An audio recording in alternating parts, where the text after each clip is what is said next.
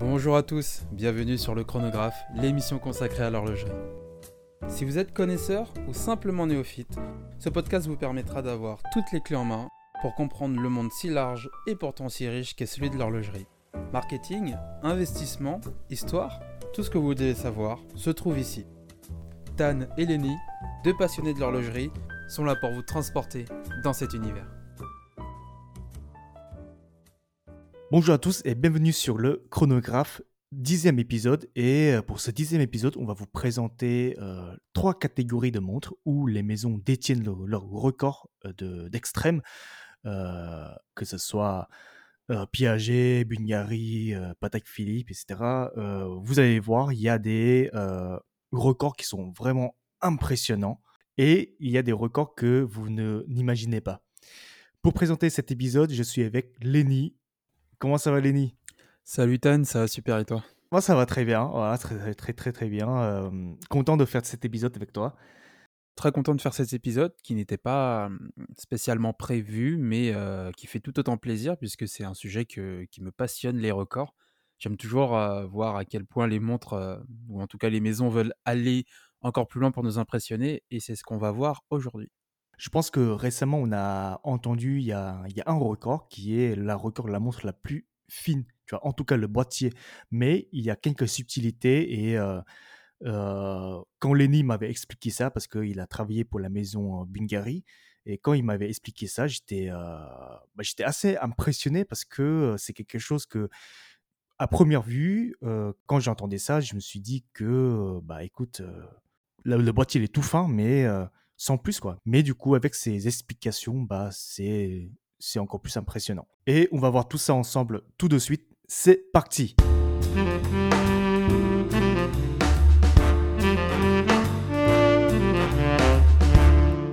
Pour ce premier record, euh, qu'est-ce que tu as à nous présenter, Lenny Pour le premier record, on va se tourner euh, du côté euh, de l'océan avec Omega, puisque euh, on l'avait vu dans l'épisode sur l'histoire d'Omega, qui, euh, que la, la marque avait conquis la Lune, mais est également partie à la conquête des abysses, si je puis m'exprimer ainsi. Ah, et du coup, Omega, euh, ils détiennent les records des deux extrémités en fait. Oui, exactement, deux extrémités, puisque on a la Lune et les fonds marins les plus profonds jamais explorés. Même si l'histoire aura retenu James Cameron comme étant l'homme à avoir été le plus loin dans les profondeurs marines, c'est en 2019 que Victor Vescovo, un autre Américain, est allé encore plus loin, puisque James Cameron était allé à 10 890 mètres et l'histoire aura arrondi à 11 km. Mais suite à, suite à un accident avec une fuite hydraulique dans son vaisseau, il a dû remonter et couper court à son voyage, mais il était prévu qu'il aille plus loin. Et je disais donc que c'est en 2019 que Victor Vescovo, lui, est allé à 10 928 mètres de profondeur. Et à bord de son vaisseau, pour cette folle aventure, une Omega Seamaster Planète Océan Ultra Deep Professional. Mhm, D'accord. Comme à l'image du nom de la montre, elle est, euh, elle est assez conséquente. Et ce grand écart a du sens puisque euh, dans les années 70, c'était la conquête de l'espace et puis la même année aussi la conquête des océans. Donc on a deux extrêmes et euh, Omega surfe, sans mauvais jeu de mots, sur euh, justement le fait qu'il puisse euh, avoir des modèles de montres qui peuvent aller euh, vraiment n'importe où. Donc demain, on ne sait pas quelle sera la prochaine conquête, mais aujourd'hui, la Lune et les abysses, c'est signé Omega. Et pour conquérir les abysses, il ne fallait pas moins qu'une montre extrêmement robuste, puisque on a là un modèle qui fait quand même euh, 28 mm d'épaisseur et euh, complètement, euh, complètement fait de titane pour résister à des pressions atmosphériques juste colossales. En termes de complications, la montre ne propose pas de grande avancée, si ce n'est que la montre peut résister à une pression atmosphérique de 1500 bars. Donc on peut aller jusqu'à 15 000 mètres de profondeur avec ce modèle. hein. Sachant que le record est difficilement atteignable à partir de 1100 bars, 11 000 mètres, on peut dire que ça a été une réelle promenade de santé pour le modèle qui euh, peut supporter des pressions bien plus impressionnantes. On peut donc facilement émettre l'hypothèse que c'est une montre que euh, très peu de choses au monde peuvent euh, détruire. hein.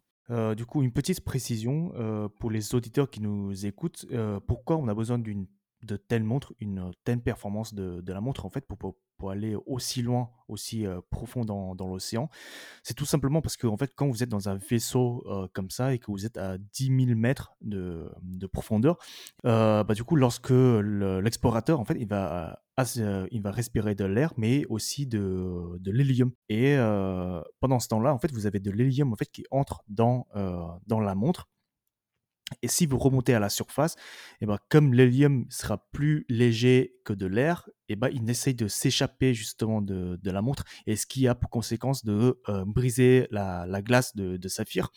Donc c'est pour ça que euh, sur les montres, on a inventé euh, ce qu'on appelle une valve à l'hélium. Donc ça permet justement à, des explorateurs de faire échapper de l'hélium dans la montre, et qui va justement permettre d'éviter le l'explosion de, de la glace saphir. Exactement. On a, on a rapidement parlé de l'épaisseur du boîtier qui était de 28 mm. Alors, c'est pas forcément évident de s'en rendre compte euh, de tête, mais 28 mm pour un boîtier, en épaisseur en tout cas, c'est juste énorme.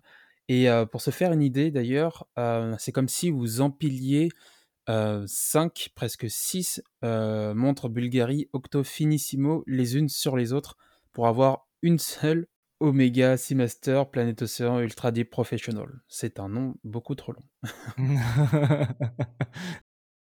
euh, on va faire la transition sur la deuxième, pour deuxième record. Euh, bah, du coup, tu vas nous parler de la, de la montre du, ou euh, de la montre la plus euh, fine au monde ou de mouvement le plus fin au monde. Euh, en fait, on entend beaucoup euh, justement les, les, records en ce moment, hein, genre Bulgari a sorti la montre euh, la plus fine au monde. Ensuite, c'est Piaget qui a répondu en sortant une, un autre modèle. Il y a aussi Audemars Piguet aussi qui, a fait, qui avait fait un truc, il me semble. Et euh, mais il y avait beaucoup de subtilité dans, ce genre de record. Et j'ai l'impression que euh, chaque maison veut être le numéro un dans un dans une petite catégorie. Est-ce que tu pourrais nous éclairer ça euh, avec tes explications? Parce qu'il y a quand même beaucoup de subtilité. Alors effectivement, il y a beaucoup de subtilités dans ces records-là. On va, on va toutes les voir ensemble. Beaucoup de personnes se prêtent à dire que Bulgari possède les modèles les plus plats du monde. Alors c'était vrai jusqu'en 2017. On va, revenir sur les dates tout à l'heure. Mais aujourd'hui, c'est Piaget qui possède ce record-là. En revanche, Bulgari garde la tête haute car elle possède des complications horlogères comme le minute repeater ou le tourbillon volant dans des calibres extrêmement plats. Donc c'est des calibres manufacturés d'ailleurs par la marque et ce sont ces complications qui sont elles les complications horlogères les plus plates jamais observées sur une montre mécanique. Et c'est cette performance qu'aujourd'hui on continue d'applaudir chez Bulgari mais qu'est-ce qui s'est passé dans le collectif des gens pour que l'on pense que c'est Bulgari euh, qui détient toujours le record de la montre la plus plate du monde? Alors ça remonte en, ça remonte en 2014 avec Bulgari qui dévoile euh, la montre euh, à tourbillon la plus plate au monde, alimentée par un calibre manufacturé BVL 268 de mémoire. Et c'est une montre qui a fait un carton plein. Et euh, ce succès, elle le doit en partie euh, avec les manufactures qu'elle avait rachetées auparavant, euh, les manufactures de Daniel Ross et Gérald Genta, qui aujourd'hui sont sous la bannière Bulgari. Et pour faire très simple, Daniel Ross, modestement appelé le maître du temps,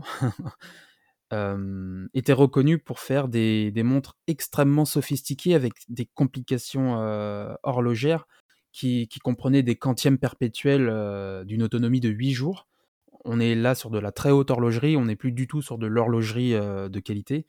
Et on avait de l'autre côté euh, la manufacture de Gérald Genta qui, comme beaucoup le savent, euh, a designé pour Audemars Piguet la Royal Oak et pour Patek Philippe la Nautilus, rien que ça. Et c'est donc grâce à ces deux manufactures qui avaient été rachetées auparavant que la Bulgari Octo Finissimo a ensuite vu le jour. Et donc c'est pas forcément simple à se représenter euh, en termes de millimètres, mais on va essayer d'être le plus précis possible. Euh, le mouvement manufacturé de Bulgarie, euh, le BVL 268, ne dépassait pas 1,95 mm d'épaisseur. Et en comparaison, une pièce de 2 euros, c'est 2,20 mm d'épaisseur. Donc on a, un mouvement à complication qui n'est pas plus épais qu'une pièce de monnaie. C'est déjà une mesure qui donne presque le vertige.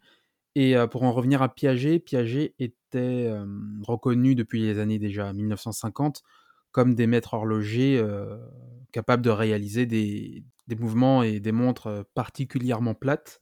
Et c'est sur cet héritage que Bulgari a décidé de s'inspirer pour commencer à mettre un, réel pas dans l'horlogerie, puisque Bulgari c'était avant tout de la joaillerie, de la très haute joaillerie, et quelques montres parfois en cadeau à des clients fidèles, ou alors des collections qui n'étaient pas, qui n'étaient pas manufacturées, euh, signées en tout cas de la maison euh, dans le mécanisme.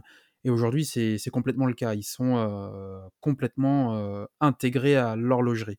On, a vu, on a toujours vu avec les, les entreprises technologiques, que ce soit Apple, Samsung, etc. quand on regarde les téléphones portables avant bah, et les téléphones portables d'aujourd'hui, bah, on, voit bien une différence. Hein, que tout le monde a envie de euh, d'aller à challenger un peu euh, l'autre et de faire euh, des, des, téléphones le plus fins, des montres les plus fines, etc. Donc c'est bah, du coup c'est pareil pour les maisons pour les maisons horlogères qui qui veulent se, se faire un nom dans, dans ce marché-là quoi, dans, dans ce milieu. Pour faire parler d'eux dans le monde dans le monde d'horlogerie, bah il fallait un coup de marketing donc un coup de marketing et puis aussi pour montrer le savoir-faire. Donc, c'est pourquoi ils ont sorti justement l'Orto Finissimo avec, qui a battu tous les records depuis, depuis ces dernières années. Et c'est une bonne chose que tu parles de 2017, puisque c'est cette année-là aussi que Bulgarie remporte pas mal de prix, dont deux à la prestigieuse fondation du Grand Prix d'horlogerie de Genève. Donc c'est pas rien. Et en plus de ça, il se paye le luxe de, de battre le précédent record de Vacheron Constantin en termes de, finesse sur le boîtier. Donc c'était une très belle année pour Bulgarie cette année-là. Et euh, bon, ils ont continué à gagner des prix en 2018, mais euh, on entendra un peu moins parler d'eux. Et euh, tout le monde attendait la réponse de, Piaget, le maître incontesté du plat, par rapport à l'Octofinissimo. Et c'est donc en 2018, l'année qui a suivi, que Piaget annonce l'Altiplano Ultimate automatique qui fait en épaisseur totale, j'entends bien, 4,3 mm. Donc on bat le record de Bulgarie qui était de 5 mm pour rappel. Et ce qui propulse automatiquement Piaget en montre la plus plate du monde. Mais Bulgarie conserve ses titres de complications les plus plates. C'est important comme nuance. Et, et, le dernier coup de massue, pour finir avec les montres les plus plates, Piaget annonce la même année l'Altiplano Ultimate Concept qui, alors là, ne dépasse pas, fait même d'ailleurs 2 mm d'épaisseur. Donc on l'avait vu, 2 mm d'épaisseur, c'était la taille d'une pièce de monnaie. Donc on est sur une performance incroyable. Aujourd'hui, cette performance est toujours invaincue. Piaget reste la montre la plus plate du monde. Et puis on a un autre acteur dans, dans, ce domaine aussi, c'est Audemars Piguet en 2019, en octobre 2019. Euh, Audemars Piguet nous a sorti un mouvement d'une épaisseur de 2,89 mm. Alors bien évidemment, c'est pas c'est pas le mouvement le plus fin qu'on a parlé depuis tout à l'heure, mais c'est un mouvement de de quantième perpétuel. Donc ça veut dire qu'en fait, vous avez la date, l'heure et également la phase lunaire. Et tout ça dans, un, dans même pas 3 mm d'épaisseur, ce qui est impressionnant de, de, la part de Audemars Piguet. Effectivement, c'est vrai que à côté de Bulgarie et de Piaget, on n'est pas sur une finesse inférieure. Mais pour un quantième perpétuel, on est sur une performance assez exceptionnelle. c'est et c'est euh, voilà, c'est exceptionnel. Imagine, tu as une montre avec la date, l'heure, le jour, euh, avec euh, la phase lunaire pour même pas 3 mm d'épaisseur. Quoi. Mais il faut savoir aussi que le boîtier de cette montre fait quand même 6 mm d'épaisseur. Oui, c'est vrai. C'est vrai, c'est vrai. Dans la dernière catégorie de records qu'on va vous présenter aujourd'hui, on va vous parler notamment de deux montres. Alors, il y en a une à bracelet et une à gousset. Au début de, au début, on s'était tourné sur pourquoi pas les montres les plus chères du monde, mais c'était un peu de la triche. Ça comprenait pas mal de, de montres Pas forcément avec un mécanisme euh, extraordinaire, mais plus avec des pierres précieuses, avec euh, des matériaux euh, nobles et rares. Et mmh, c'est pas tant dans l'esprit de ce qu'on voulait présenter. Nous, on aime bien la technique. Plutôt que de parler de pierres précieuses et de carats, on va plutôt parler de complications et de mécanismes encore. D'accord. De toute façon, la, la montre à bracelet la plus compliquée au monde, c'est la Patek Philippe Grand Master Shim avec euh, 20 complications, non? J'aurais, j'aurais voulu te dire oui. C'est pas ça? Ah non, c'est la Frank Muller qui détient ce record. En nombre de complications, en tout cas. Bah, Lenny, tu, tu vas nous présenter tout ça aussi. Je pensais, moi. C'est vrai que beaucoup de personnes pensent que c'est la Patek Philippe euh, Grand Master Shim qui est la montre la plus compliquée au monde. Euh, on a fait un épisode dessus, c'était l'épisode 5 sur les montres des dictateurs, si euh, ceux qui nous découvrent aujourd'hui euh, veulent en savoir plus. Mais c'est la Frank Muller Aitas Mega 4 qui détient euh, le record de la montre à bracelet la plus compliquée du monde avec euh, pas moins de 36 complications, dont 25 visibles.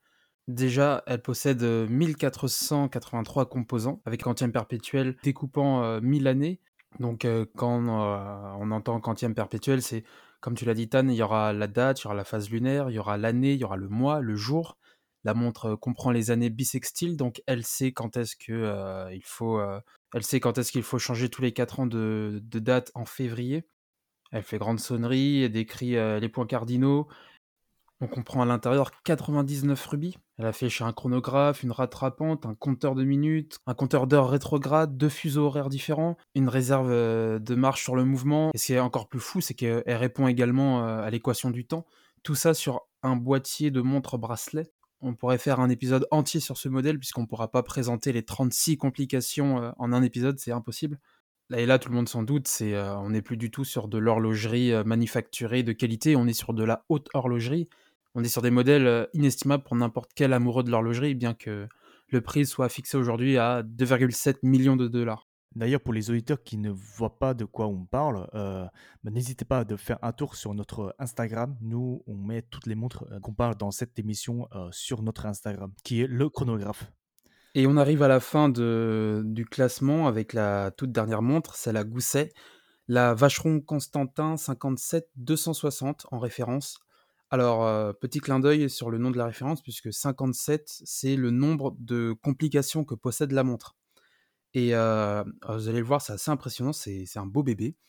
Parce que, euh, alors déjà, elle a un diamètre de 98 mm et une épaisseur de 5 cm.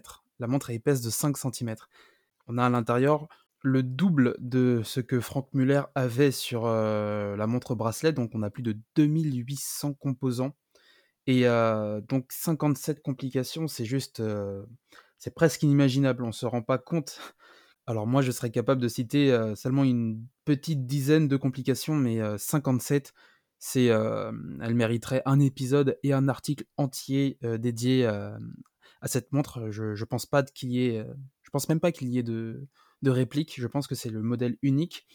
Elle, est sortie à l'occasion du 260e anniversaire de Vacheron Constantin. Et pour fêter ça, avec l'aide de 3 maîtres horlogers, 8 années de travaux, des milliers de pièces réalisées sur mesure et une expertise, enfin peut-être même plusieurs en mathématiques, la Vacheron Constantin 57-260 voit enfin le jour. Et une fois n'est pas coutume, on va présenter quelques complications, même si on, on pourra difficilement faire le tour aujourd'hui. Donc, euh, la montre possède 6 fonctions de mesure du temps, 7 de calendrier perpétuel, 8 fonctions de calendrier hébraïque, 9 fonctions de calendrier astronomique, 7 fonctions de réveil. Et ma petite préférée, c'est euh, forcément l'équation du temps à laquelle la montre répond. On en a parlé un petit peu avec la Frank Muller qui propose également cette euh, complication. C'est euh, alors pour faire simple, on a deux moyens aujourd'hui de lire l'heure. On a l'heure solaire et on a l'heure, par exemple, digitale, on va appeler. Et en réalité, l'heure digitale n'est pas tout à fait exacte par rapport à l'heure solaire. Et l'heure solaire, elle, peut varier selon la période de l'année. Et en fait, la montre permet de répondre à cette problématique et de donner l'heure parfaitement exacte. Et c'est une complication très appréciée au Moyen-Orient, notamment pour le Ramadan, et également aussi pour les personnes qui pratiquent le Shabbat. Parce que la complication permet justement de savoir exactement à la seconde près euh, à quelle heure le soleil se couche. C'est des, modèles que en fait, euh, tu sais, ma- tu sais pas si tu vas utiliser toutes les fonctionnalités.